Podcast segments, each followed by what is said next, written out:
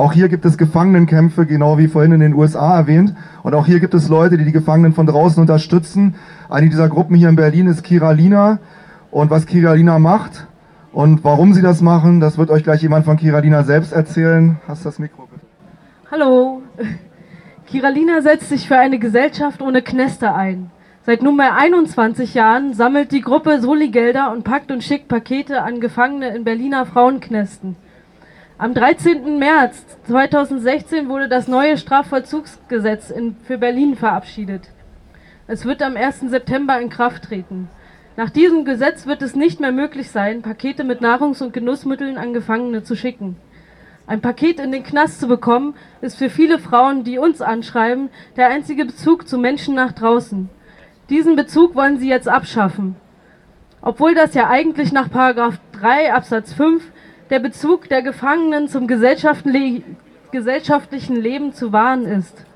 Auch kann der Kontakt durch Besuch von monatlich zwei Stunden jederzeit eingeschränkt werden, wenn die Anstaltsleitung glaubt, dass die Sicherheit und Ordnung der Anstalt gefährdet ist oder wenn sie einen schädlichen Einfluss durch den Besuch befürchtet. Der Kontakt nach draußen durch Telefonate und Briefe kann ebenfalls jederzeit eingeschränkt werden, wenn die Kosten nicht ohnehin die finanziellen Möglichkeiten der Gefangenen übersteigen. Denn ein Telefonat nach draußen ist richtig teuer.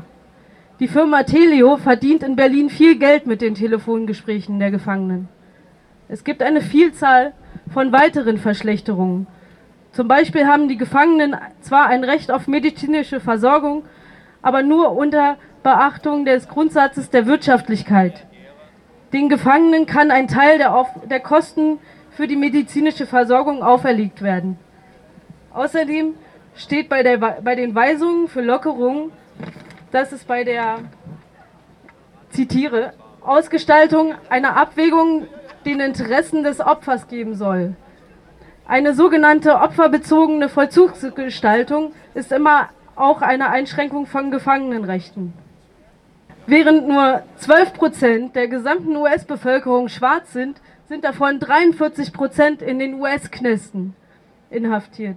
Einer von ihnen ist Mumia Abu Jamal.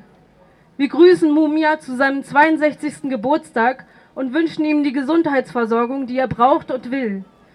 Wir grüßen jeden der 80.000 Menschen, die in den USA in Isolationshaft sitzen.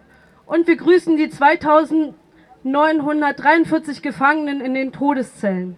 Kein Knast steht für immer. Ja.